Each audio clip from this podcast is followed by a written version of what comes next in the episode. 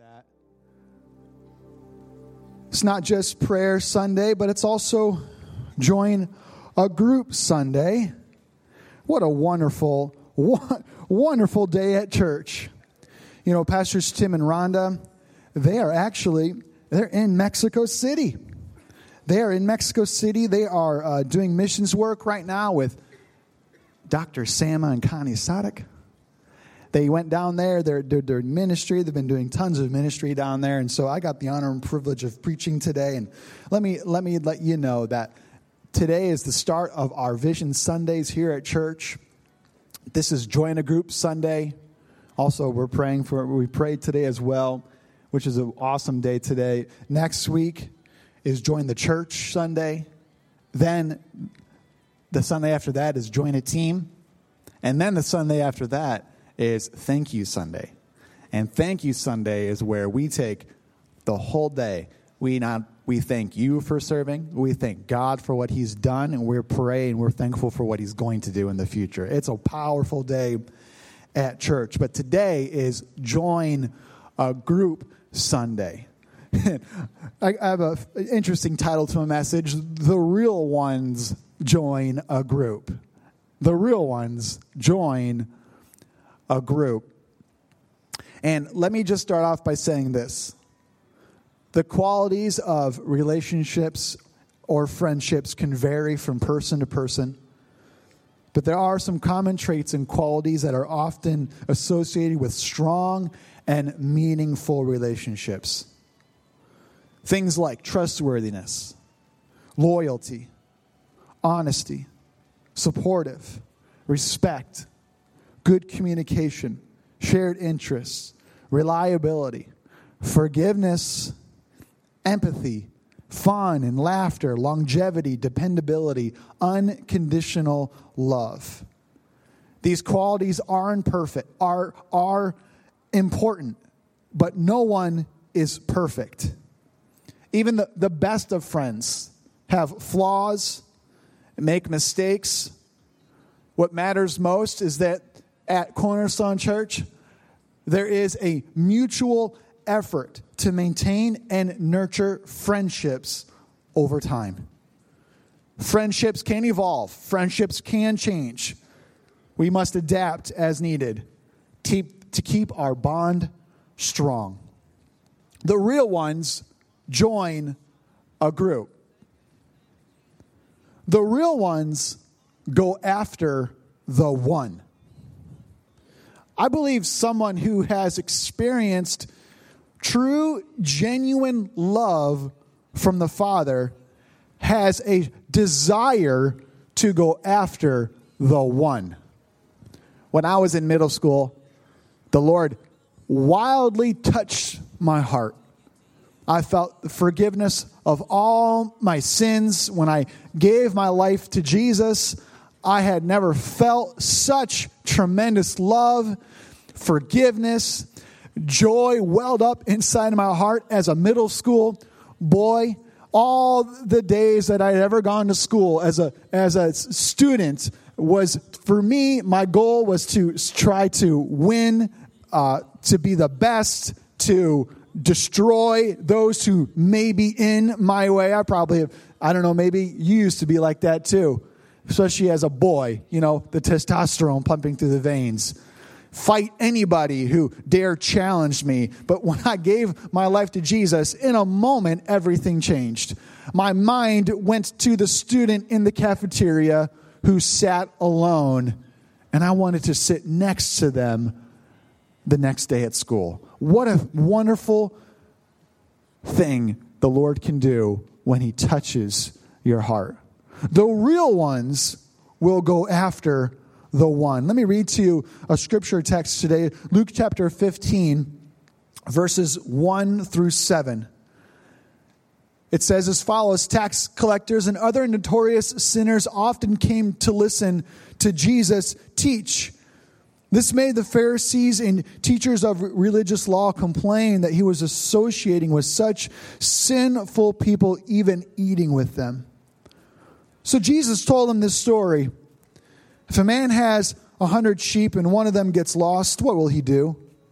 Won't he leave the 99 others in the wilderness and go to search for the one that is lost until he finds it? And when he has found it, he will joyfully carry it home on his shoulders.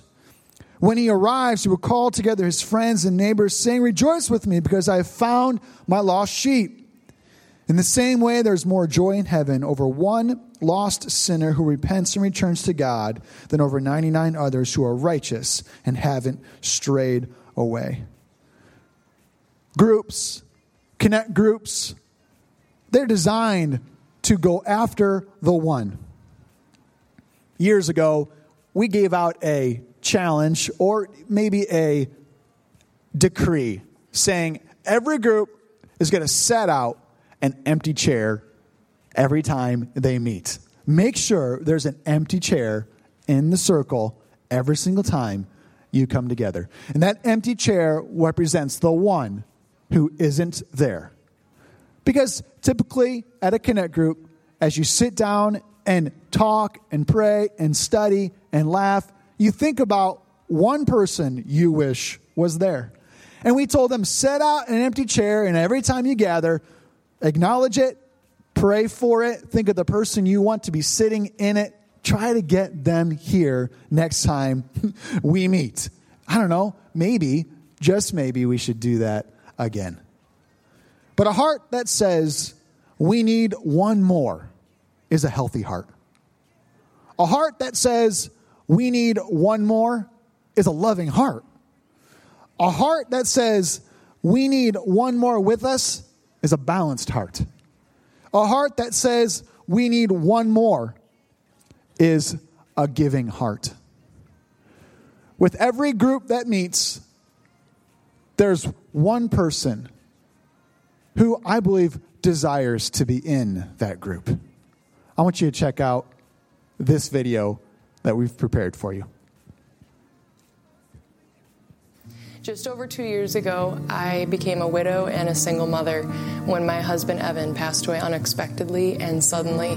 I was 7 months pregnant with our daughter at the time and married almost 7 years. Crazy enough. I was just thrust into all the overwhelming feelings of what that entails and picking up the pieces and funeral planning and all the intense things that come with losing a loved one.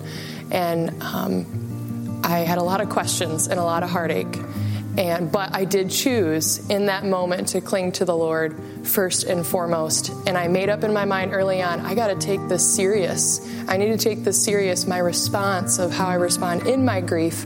And not only that, but how can I honor the Lord in my healing? And one way I feel like I did that and tackled it head on, so to speak, was saying yes to an invitation to Grief Share Connect Group. And I'll be honest, I went, I think, maybe the first month or two after Evan had passed, and I cried a lot. Maybe didn't even say much. It was a little overwhelming, but I kept coming back. And it was something that drew me in was the community of people there. It was something so unique and special that you can't duplicate anywhere else. The fact that no matter how much time had passed since losing our loved one, that we were able to sit in the messiness of grief with each other, but also encourage one another to continue to hope in God, trust in God, and just continue to give Him our heart and to heal well. So if you're looking for a group that knows how to grieve well and can also encourage you in your journey of healing with the Lord, I encourage you to come to Grief Share.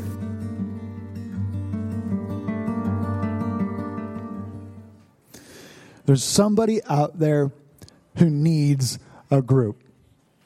I believe even right now, there's people sitting here today right now who need a group. And you've got to have sometimes guts to get in a group. You do. It takes a little bit of courage to go to a group for the first time. There's reasons why you got to go. There's a weakness. There's a lack. There's a struggle. And to say, hey, I need a group, you got to admit that there's something missing. There's something missing in my walk with the Lord. And you got to say, hey, I'm going to go to a group. The real ones will go after the one. I also truly believe that the real ones desire community. someone who has experienced true, genuine love from God in their hearts desire community. They don't want to serve the Lord alone. They don't want to be the only Christian in their school. They don't want to be the only teacher who is a Christian. They don't want to be the only Christian in their workplace. They don't want to be the only Christian in their home. When you really truly get touched by the Lord, you feel a bit alone. You look around. Who are my brothers and sisters in the Lord? Where is my community? Where is my group at? The real ones will desire a group, will desire community. The real ones will go after community. After graduating from Emory University as a top student and athlete, Christopher McKenless abandons his possessions, gives his entire $24,000 savings account to charity, and hitchhikes to Alaska to live in the wilderness alone. Christopher wanted to be alone. He felt dragged down by people. He lived in a bus in Alaska all alone. One day, while hiking out to get some supplies, he encountered a raging river that he could not cross. Christopher had a huge problem. He had to wait for the river to go down, but he was out of food. Desperate to live and eat, he ate what he thought were some good berries, but they were actually poisonous. He died from those berries all alone in his bus. When they found his body, they also discovered our journal. And in that journal, he detailed his thoughts about life. He had realized that life is better with people. Life is not meant to be lived alone. He regrets leaving his family and friends, and he concludes by saying, "I do not want to die alone." We are not created to be alone. We were created to be in a community. A community creates something in us, something for us. Things like accountability, safety, wise counsel, friendship, fun, and more. Let me read to you Ecclesiastes 4, verses 9 through 12. It says, "Two are better than one because they have a good return for their labor." There's your wise counsel. "If either of them falls down, one can help the other up." There's your accountability. "But pity anyone who falls and has no one to help them up. Also, if two lie down together, they will keep warm." There's your friendship. "But how can one keep warm alone? Though one may be overpowered, two can defend themselves." There's safety. "A cord of three strands is not quickly broken." The great Solomon, I think Solomon who wrote Ecclesiastes, the son of King David, he's trying to tell you, hey, two is better than one, but I want to let you know here at the very end in verse 12, three is better than two. And I would even go on to say to you today that now that four is better than three, and five is better than four, and six is better than five, and seven is better than six, and 100 is better than 99. If 100 wasn't better than 99, then why would Jesus tell the story of the shepherd going after the one, even though he had 99 others? Because 100 is better than 99. The bigger, the better. Heaven's doors are open to all who would say, "Jesus, I believe in you. Forgive me of all my sins." Jesus delays his return so that more can come in. It is a Jesus thing to say, "I want more. I need more. I want to see more. I want to see that friend come to Jesus. I want to see that family member come to Jesus. I want to see that student give their life to Jesus." That is a God thing to say. We need one more. I will go after one more. We must fight for just one more. That's a God thing, church. You see, we live in a day and age where it is easy to sin. Easier to sin now than it's ever been in the history of mankind. And I would convince you right now that being alone only multiplies the temptation to sin. We need a friend now more than ever. Proverbs 18, verse 24. One who has unreliable friends soon comes to ruin, but there is a friend who sticks closer than a brother. You won't have friends unless you make time for friends. Proverbs 17, verse 17 says, a friend loves at all times, and a brother is born for adversity. Proverbs 27, verse 9 says, oil and perfume make the heart glad, and the sweetness of a friend comes from his earnest counsel. Proverbs 27, verse 6, faithful are the wounds of a friend, profuse are the kisses of an enemy. I want you to take a look at another video this morning, another testimony. Check out the screens. So a number of years ago, we were involved in a Connect group. And at the time, we were witnessing to my mom and my stepdad, trying to get them to come to church. And he became very ill. And he passed away.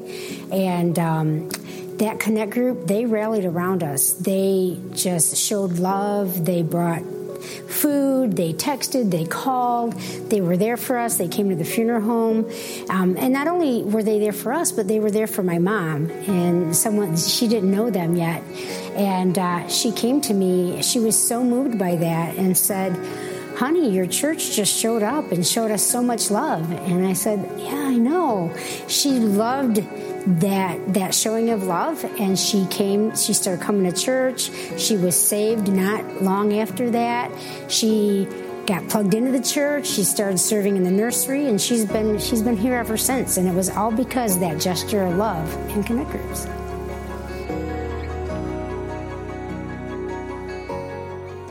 You can make a difference just by showing love to those who need it most. And not simply to those who are already in our community. There's people who need love who've never walked through our doors.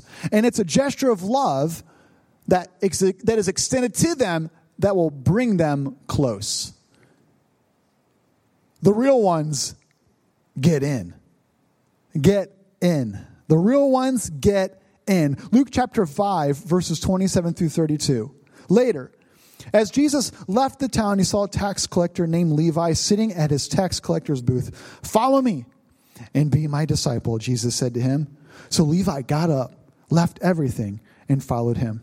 Later, Levi held a banquet in his home with Jesus as the guest of honor. Many of Levi's fellow tax collectors and other guests also ate with them. But the Pharisees and their teachers of religious law complained bitterly to Jesus' disciples. Why do you eat and drink with such scum? Jesus answered them, healthy people don't need a doctor. Sick people do. I have come to call not those who think they are righteous, but those who know they are sinners and need to repent. I think about Levi, the tax collector, who decided to follow Jesus. I think about Levi's friends who decided to come to his house to eat with Jesus. I think about the religious leaders who were critical, who were mean, rude, abusive with their words towards Levi, towards his friends. I wonder if any of those friends of Levi, I wonder if Levi had second thoughts about joining Jesus, knowing the pressure from the religious leaders in his area. I wonder if he thought to himself, I probably shouldn't join this group. Some people don't join a group because they feel vulnerable and unsure about their life. Welcome to the club. Some people don't join a group because they don't feel valuable enough to be a part. Welcome to humanity. Some people don't join a group because they feel like they don't need a group, maybe thinking it's only for beginner Christians. Or they don't know if they're going to fit in. Or they don't know a lot about the Bible. Or they might answer a question wrong. They might be too busy. See, these are all excuses, and I would say today that every single one of us in here has an excuse not to join a group, but I want to say this to you, do it anyway. Do it anyway. I wonder if Levi, the tax collector, said to himself, I am not good enough to have a meal with Jesus or to follow him. I wonder if Levi felt like, I don't know enough of the scriptures to be a follower of Jesus. I wonder if Levi thought to himself, I don't feel valuable enough to be a part of this group. I'm ashamed of my past. I'm ashamed that I rejected my Jewish brothers and my family and my friends, and I became a tax collector for the Romans, the enemy of the Jewish people. I don't feel valuable enough. I don't think I'm going to fit in. I don't think I'm going to fit in with this group. Man, I've got so many insecurities. I got so many doubts about myself. I bet Levi had all these thoughts, but I want to let you know, the real ones get in. And we all got these excuses and we all got these insecurities, but we do it anyway. We do it anyway. Check out this video.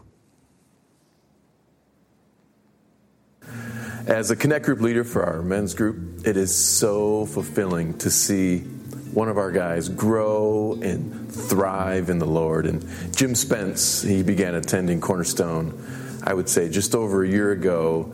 And I remember during the Vision Sundays last year, he went to the Connect Corner, the very first Sunday, to sign up for a Connect group. But I'm pretty sure he signed up for both of our men's groups. And then he came the next Sunday and signed up for Starting Point to become a member of the church.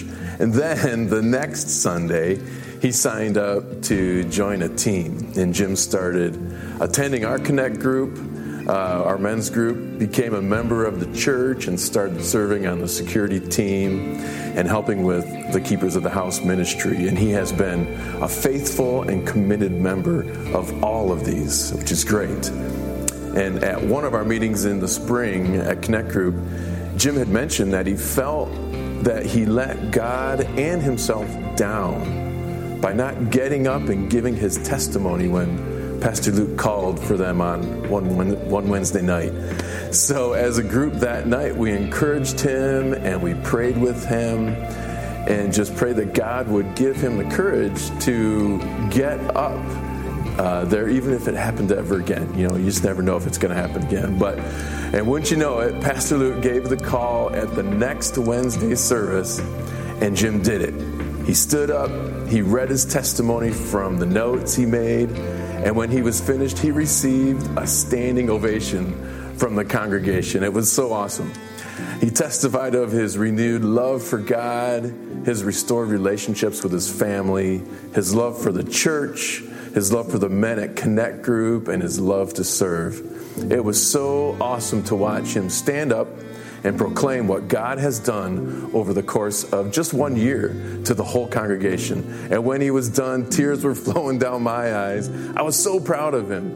And at the end of service, guys from the Connect Group, we just huddled around him, gave big hugs and high fives. It was such an awesome moment. And the Lord has great things in store for him. And I can't wait to see what God does next in his life. And I just hope that this encourages maybe you who are out in the congregation to just know that joining a Connect group and joining the church, joining a team can be so fulfilling, and it can change your life. And who knows, maybe next year this could be your testimony. Friendship is a sheltering tree. Friendship will produce a large tree with fruit, shelter, shade, safety. Friendship will create a place for others to come and find a home. Friendship will create a place for others who are broken to come and learn how to be intimate and in turn start their own families and friendships. Friendship always has its thoughts on others and is never selfish. Genuine friends shelter us from the withering heat of criticism and the chilling effect of rejection. They warm us with their unconditional love and cool us with wise counsel in times of stress and aggravation. Their mere presence reflects the presence and comfort of God in times of loss and despair. And a friend's unflagging support encourages us to reach higher and go farther than we could ever have dreamed on our own. That's a quote from Dr. Ron Cottle. You see, the real ones know that your group matters. There's a basketball player, he's retired now, but his name is Robert Horry. Robert Horry got the nickname Big Shot Bob. And his performance against the Detroit Pistons is actually one of the 60 greatest playoff performances of all time. Robert Horry's clutch shooting led the Spurs to victory and a 3-2 series win over the Pistons. He scored all of his points in the fourth quarter and overtime periods, including a three-point shot with 5.8 seconds left. Maybe some of you remember this and can't stand Robert Horry. I can't either. But here's the thing about Robert Horry. Personally, he won 0 finals MVPs. He had 0 regular season MVPs. But he had accumulated 7 championship rings in his time playing in the NBA for the San Antonio Spurs. Robert Horry joined the right group. Your group matters. You might not have all the necessary skills to be a solo champion. Nobody does, I would say. Even the greatest golfer has a coach. The greatest tennis player has a coach. The greatest wrestler has a coach. You cannot be a champion alone. Your group matters. I think of Philip, one of the 12 disciples of Jesus Christ. Listen to his group, and it's not an accident that he became one of the 12 disciples. Philip is a disciple from the city of Bethsaida. He was connected with Andrew and Peter, who were from the same town. He also was among those who were surrounding John the Baptist when John the Baptist first pointed out Jesus as the Lamb of God. It was Philip who first introduced Nathanael to Jesus, and then Nathanael became one of the 12 disciples. Philip was among those attending even the wedding at Cana when Jesus turned water into wine. See, Philip happened to be surrounded constantly by the right people. He was constantly finding himself with the right group, in the right place, doing the right things at the right time. The group that you surround yourself with matters. I believe Philip constantly showing up at the right place at the right time was not an accident, but was his purposeful decisions to say, I've got to be where the Spirit of the Lord is. I've got to be with John the Baptist. I've got to be with Simon and Peter. I've got to get to that wedding at Cana because I heard Jesus is going to be there. It's not an accident that Philip has found himself to be one of the 12 disciples of Jesus Christ. You could see it in his heart. He longed to be in the best group. And I believe, like Philip, like a Robert Horry, like ourselves today, just a weak person who can't do much on his own, find yourself in the right group, in the right place, doing the right thing, you'll sink the shot at the end to win the game. You'll find yourself proclaiming Jesus Christ at the end, surrounded with the strong group of Christians. You'll find yourself at the end in front of Jesus, and Jesus telling you, well done, good and faithful servant. Amen, church? Your group matters. Then there's Judas Iscariot. He's seen connected with religious leaders. He's seen being paid 30 pieces of silver in the quiet of the evening with a small group of Pharisees to give up Jesus. His group, the Pharisees, influenced him with money to betray Jesus. Friends, your group matters. Let me pray for you today. Lord Jesus, I know today, without a doubt, that there's people in this room who've yet to join a group. They have an excuse. They have a reason. I understand that. But Holy Spirit, begin to move upon them. Begin to move upon their heart to realize that no matter what excuse they have, they're not above being in a group. Jesus, you gathered groups.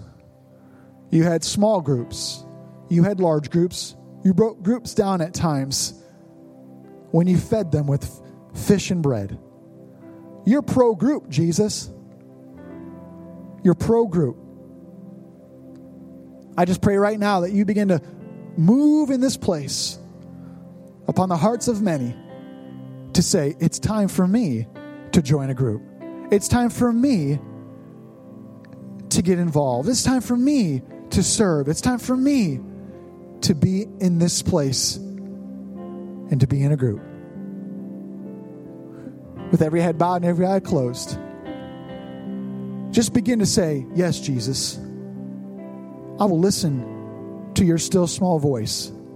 I will obey what you want from my life. I was reading my Bible this morning. You can lift up your heads. And I came across the parable of the fig tree. And the farmer planted a tree, and it grew up. And he went to the tree 3 years later to pull figs off of it. And there was no figs. And he went back again, and he went back again year after year. And no matter how often he waited for figs to grow on the tree never had figs. And so the farmer said, cut down the tree, throw it into the fire. But one of the workers said, oh, no. Give me one more year. Give me one more chance. I'll dig up the roots. I'm going to get some fertilizer down in there. I'm going to really give this tree special attention.